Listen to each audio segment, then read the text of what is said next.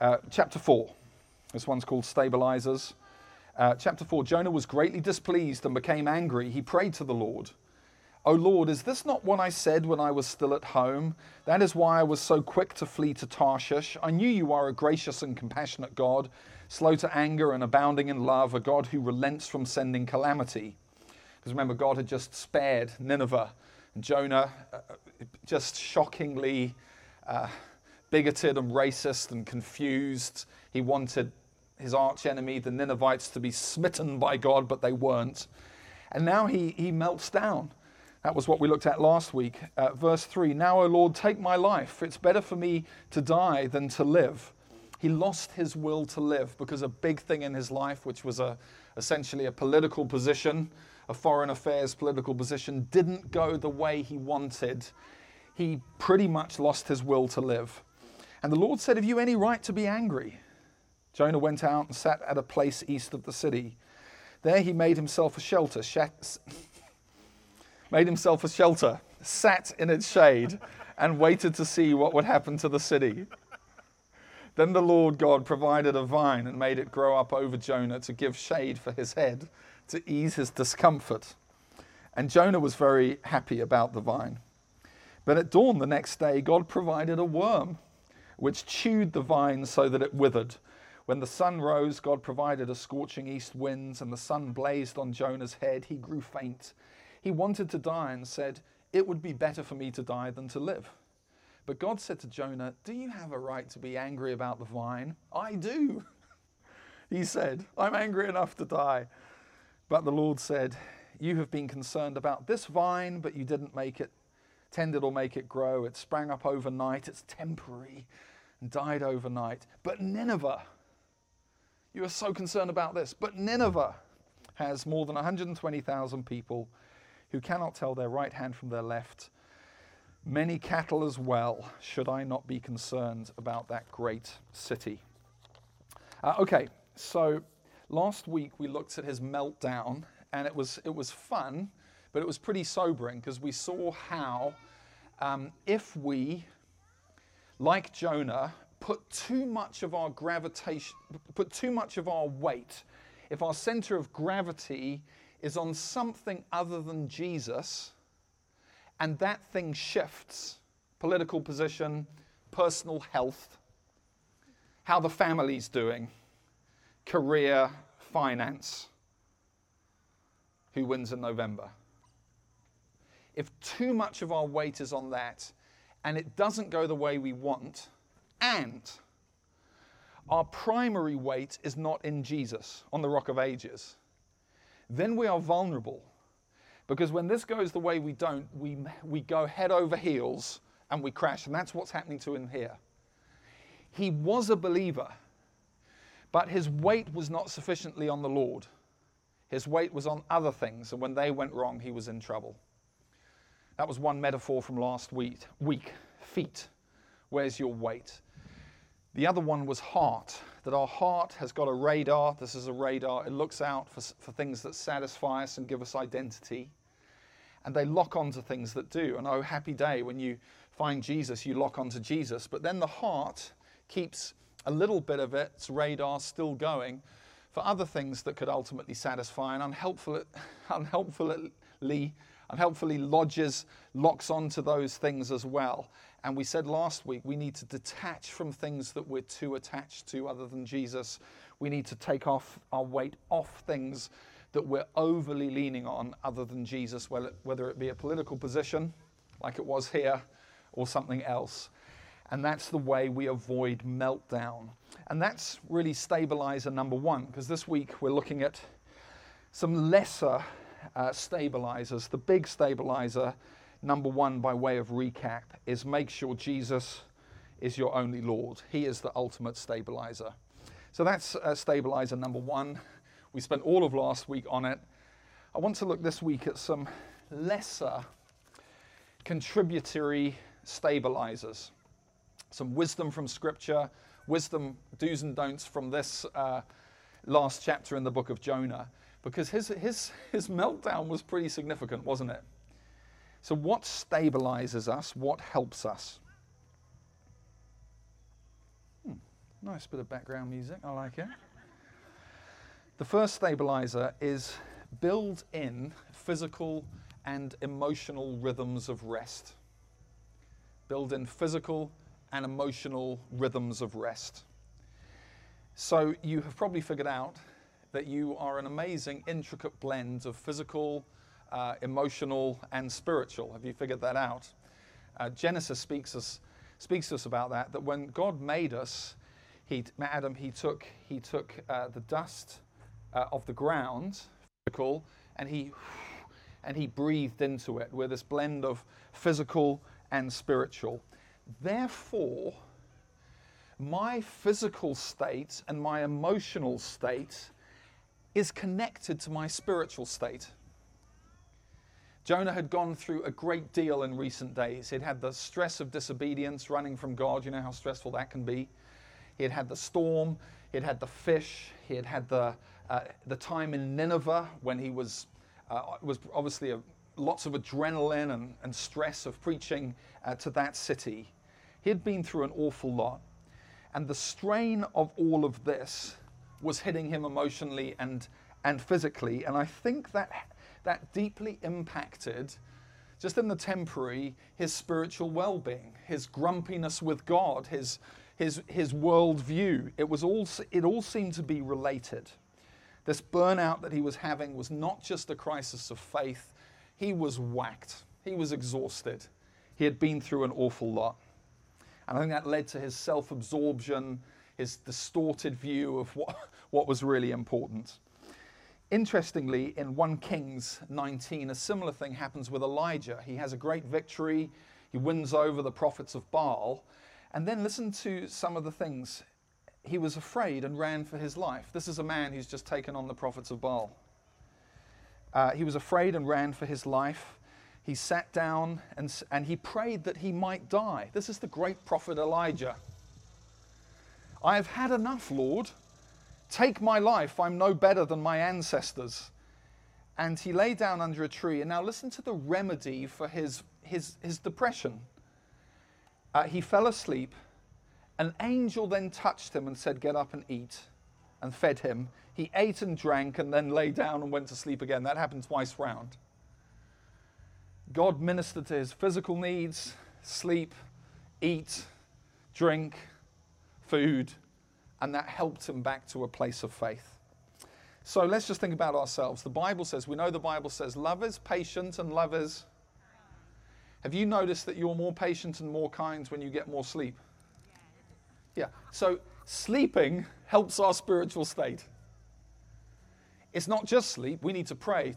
Lord, send, send us the fruit of the Holy Spirit of love. Love is patient, love is kind. We want the spiritual fruit of kindness and love, but also get some sleep.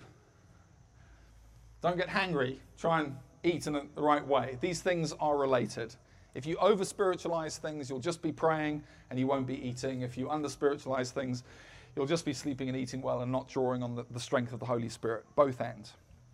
Uh, Charles Spurgeon said these, he referred to uh, things like food, drink, uh, nature, what we're surrounded by now, a brisk breeze on the face. He refers to these things as great remedies. This is the great 19th century London preacher, Charles Spurgeon. He didn't just say, pray and draw on the Spirit's strength. He said, take these great remedies of rest, food, nature, uh, relaxation, uh, walking walking in the sun, walking, walking in the forest. I've got the quote here in, in yellow. Great remedies, he calls these things. And I think, you know, a really sort of obvious contrast or example of this is sometimes when we counsel one another, which counseling means it's a bit, it's sort of, it's more heavy duty advice. You know, brother to brother and sister to sister and so on.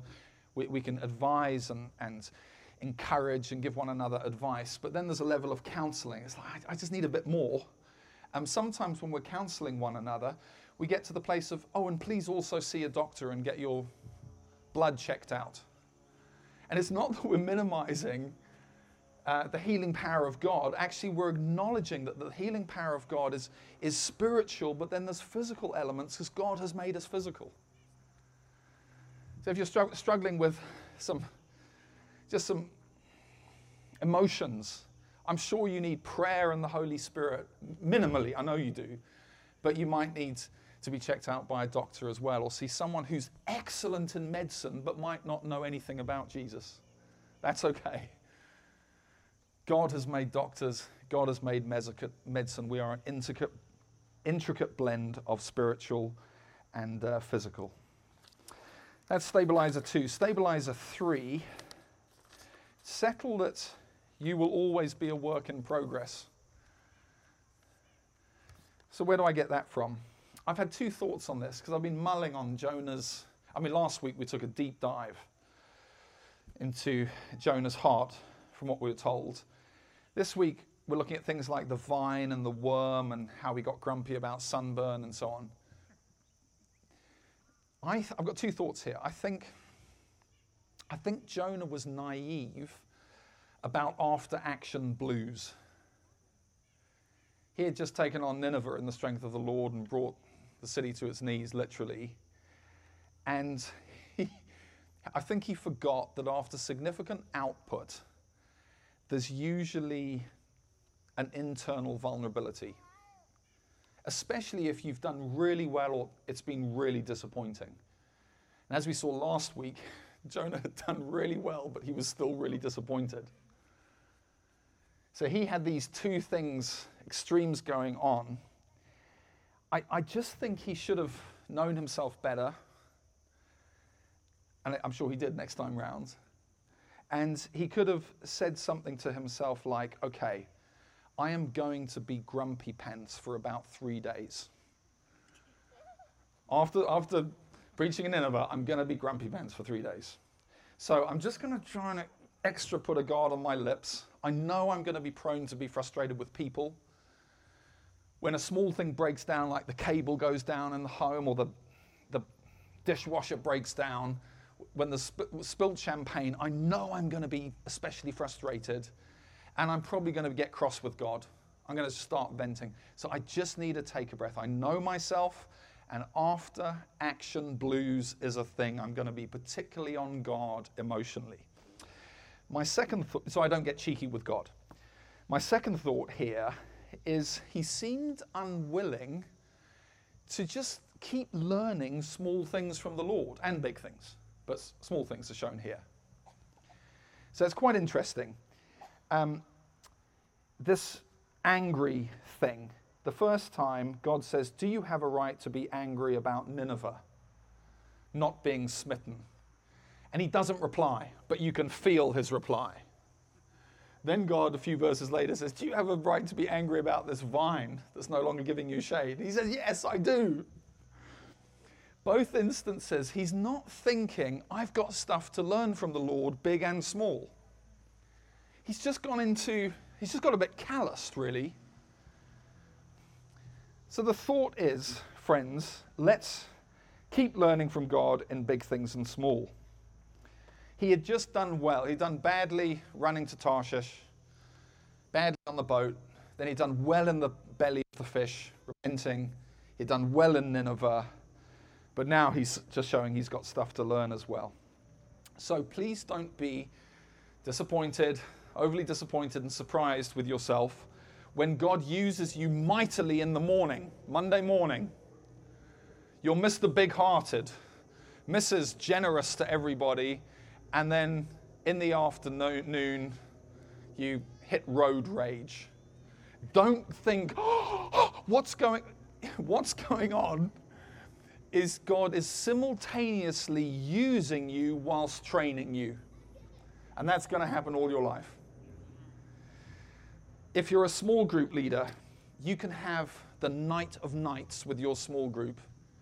You know, when you're just so effortlessly on it, sensitive to the Spirit, bringing prophetic words and encouragement, and then you're Mr. and Mrs. Fun as well, and you're just like, I've nailed this and then an hour later you kick your dog. You think, oh, what's going on? This is a mystery. I'm such a sinner. No, God is sim- God's economical. He will use you while simultaneously training you. This happens with others. Please don't be silly. If Jonah and Elijah can have a meltdown and be weak in some areas, your parents can. Pastors, church leaders, small group leaders, deacons can.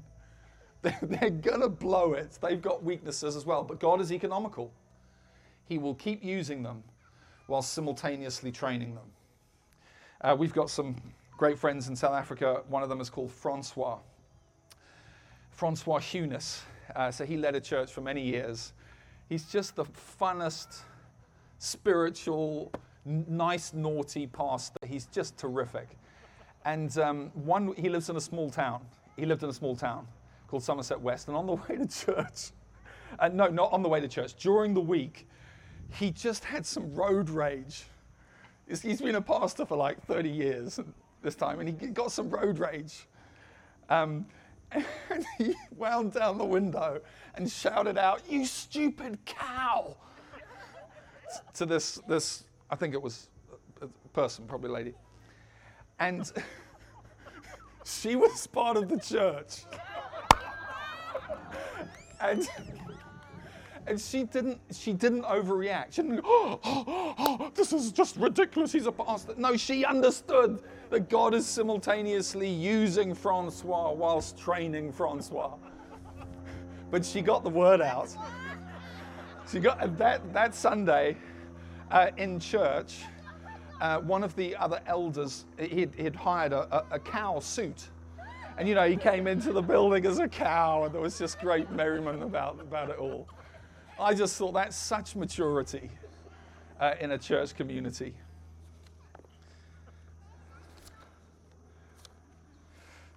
Stabilizer number four acquire a big, displacing, evangelistic vision. So I think a bit of what was going on here, you know, you know God actually says to him, Jonah, you're getting very grumpy about something this big, the vine. And you're not concerned about Nineveh, 120,000 people. Now, that's part of burnout, isn't it? Where you get totally self absorbed and you lose perspective. So we get that. But I think a, a really wonderful thing to note is that when we have an other centric, and that's a God centric and other centric, love God, love your neighbor when we have an other centric disposition, we are much less vulnerable to the hit of smaller things going wrong in our lives. But if our big vision is essentially our own comfort and own well being, you know, if our, our worldview has shrunk to me, look out for number one and I'll get by, then we feel cable TV going down, other small and medium sized crisis in our lives, we feel them harder than we should because we don't, we're not armored by a, a bigger vision. When you've got a bigger, all consuming uh, vision and passion, if you take a hit here, it's like, that's fine, I'm not too sensitive there. It is annoying and I've got to figure it out, but I'm living for this. So if that goes wrong, it's not such a biggie. To say it another way, a big vision for the Lord helps us not sweat the small stuff. And, and I just want to say again, thank you so much. I think we've been living that out in this small but quite emotional aspects of masks and no masks and six feet, eight foot, three foot, one foot, just all of that. I, I just think we've said to one another, brothers and sisters, we're going to figure this out and get through and not overreact. We're going to combine faith in God with human responsibility we're going to work with one another's conscience, some stronger, some weaker in this area. I think what's helped us is we've kept Jesus and the mission of the church and the importance of the gospel, we've held that higher than some of these things which do hit us. They're like jabs, aren't they? It's a difficult time to live at the moment. And I think just keeping that has helped us go, okay, I'm not going to thump you. I'm just going to absorb it because we've got something bigger we're doing together. Jesus said, if we lose our lives for Him, we will find them.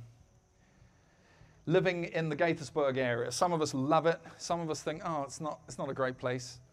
when we have a vision for living for Jesus here, we cope better with the frustrations of living in this area. A big displacing vision. Oh no, we're short on money this month. Yeah, but we had enough to tithe. We had enough to be, be generous and give to the mission of God. It takes the sting out of these things. It also makes us resilient to temptation.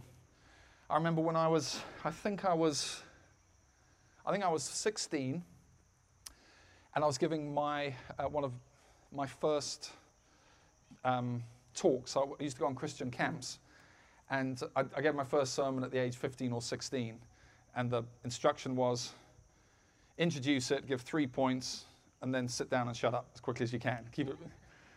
Um, and I remember one of the passages I preached on just right back, back then as a teenager was how King David um, spotted Bathsheba. You know, he spotted her on the, the, the roof of the house next door, and he got tempted and called her over, and things spiraled. Um, there's an interesting phrase. It says, It was the season when kings went off to war, but David stayed at the palace. And that just, that, that, that's marked me when I, from the age of 15 or 16 that giving ourselves to what we're meant to do in God, being busy in God, going off to war, in inverted commas, that keeps us from temptation. It's when we don't have a higher, more compelling vision for the kingdom of God coming on earth that then we're just trying to figure out what on earth we're here for, and that's when we're just more susceptible to different types of temptation. Stabilizer number five be part of a team and be in community. No criticism of Jonah on this one. He was flying solo. That's just the way it was. But I think we should take the opportunity to note that if he had had a team with him, even one friend with him, he could have been significantly stabilized. Jesus sent his disciples out, was it one by one? How did Jesus send his disciples out? Was it one by one or two by two? It's, isn't it, you can cover more ground one by one, though, can't you? There was a high value Jesus placed on community. The Lord puts lonelies in, the lonely in families. That can be family families or friendship families. There's a great verse in 2 Corinthians 2:12 when Paul says, listen to this. He said the Lord opened a door of opportunity. God opened a door of opportunity, but he said I was uncomfortable in my spirit because I did not find Titus there. He was saying, God has provided an opportunity, but if I can't do this thing in team, I'm not going to do it. I feel uncomfortable about even taking on a good opportunity in the Lord if I'm not with a brother, if I don't have team around me. We're designed for community. If you're new to our church, our church, don't, don't be fooled. Um, we're led by a team with a leader. I'm the leader of that team, but we're led by a team with a leader not a leader with a team.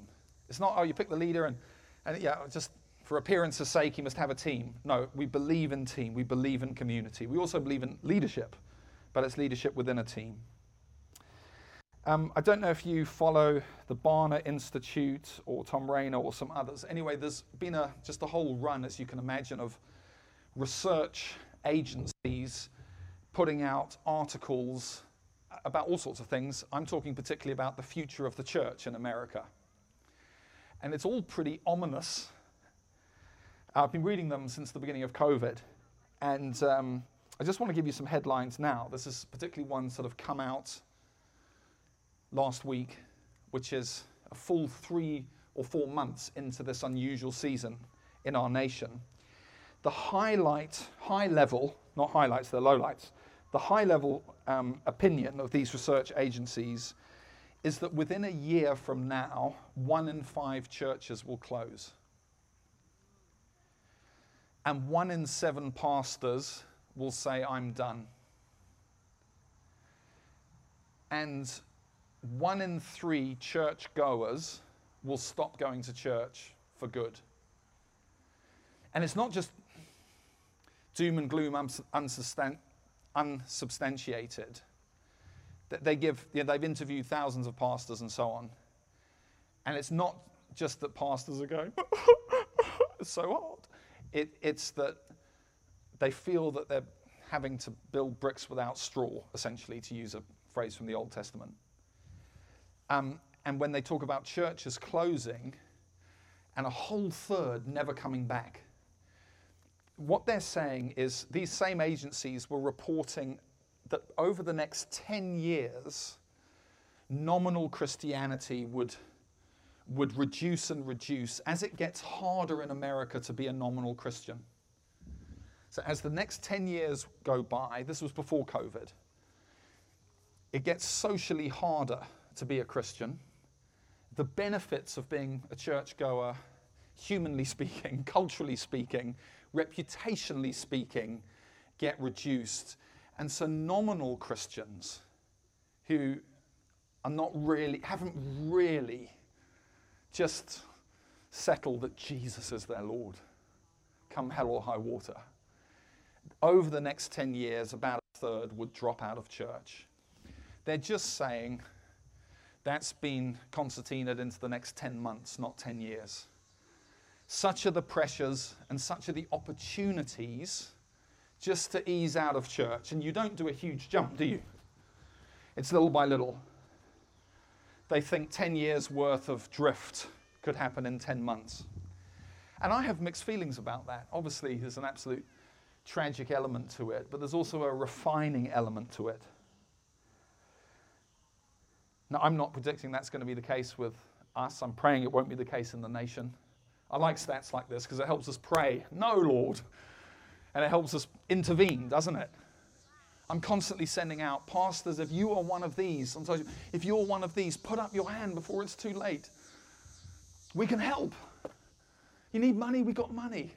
You need people to move and help, we can get people to move and help. Just don't wait until it's too late. We can intervene, we can help. We can help one another. I think churches that make it quite hard for people to be Christians are probably better off. You know, churches that really do preach Jesus is Lord are probably more robust in this time because more of their members have settled Jesus is Lord, come hell or high water. Let's keep encouraging one another, brothers and sisters. Let's watch out for one another. I'm a man on a mission. I don't want anyone to be lost through this time. We'll do whatever it takes. But obviously, we can't create the Lordship of Jesus in one another's hearts, can we? We can just help cultivate. Healthy spirituality is a combination of truth and community. That's why we say if you need to participate in church life online, if that's all you can do, at least you get the truth, the truth, which is better than a kick in the head, right? But when we try and do this together, we get truth and community. I know it's community from a distance, it's community through masks, it's community strange, but nonetheless, it's still community. And we're going to need to figure out how to do Hebrews 10 going forward. Hebrews 10 24, 25. Do not give up meeting together. How, how do we do that? It's not easy, is it? But God will give us a way through. Stabilizer number six be in Scripture. I just nicked a point from. Remember the one, the, the episode when Jonah was in the belly of the whale and we saw him pray using Psalms. He'd obviously memorized scripture because he didn't have a you know, little book of Psalms in his pocket. And he prayed all of chapter 2 really as a prayer of repentance and, and recommitment to the Lord using Psalms. And, and we said, Well done, Jonah. When you're emotionally low, it's particularly important to, to use scripture to help shape not just your life, but your prayers to the Lord. And as a result, in chapter 2, Jonah, his prayer of distress was God centered. Please say distressed but God centered. That was him in chapter 2. In chapter 4, he prayed prayers of distress but void of scripture, and they were emotion centered. Please say distressed but emotion centered. That's the two Jonahs we see. Both prayers of distress. Chapter 2, um, God centered. Chapter 4, emotion centered. Simply let's remind ourselves of that to be in the Word. And our series is done, except to say once more that the new is in the old revealed. Uh, the Old Testament says someone's coming, the New Testament says someone has come. And Jesus is our great Jonah. We spoke about that a number of weeks ago in several of these episodes. But just to say it again, some of these Old Testament historical stories, God and His sovereignty has worked them so that we can compare and contrast uh, the apparent hero or non hero of the story with our great hero, Jesus. And Jonah was sent by God, but he was reluctant. Jesus was sent by God the Father, but he was eager. Uh, G- Jonah said, No, I'm off to Tarshish. Nice place, Tarshish. Jesus said, No, I will come and be uh, God incarnate on earth. To, Jesus came to the Nineveh of earth. And he didn't take any detours, he just came. He entered not one day into the city like Jonah, he entered thoroughly into our humanity, dying even death, death on a cross. And when the mercy of God came to you and I and others, and as it keeps coming, Jesus doesn't sulk. He doesn't draw attention to himself. He doesn't get grumpy. At the right hand of the Father now, he celebrates. He is thrilled at the mercy of God the Father given through him to those on earth who will look to Jesus, the great Jonah, for salvation. And I want to say, if you haven't done that yet, if you haven't put your faith in the great Jonah, Jesus, please do that. If you have already, put, it, put your faith in him afresh today. Not to get born again again, not to get saved again, that's done. Hallelujah. But just to say again, You are my Lord. You are my great Jonah, Lord Jesus. Amen. Amen.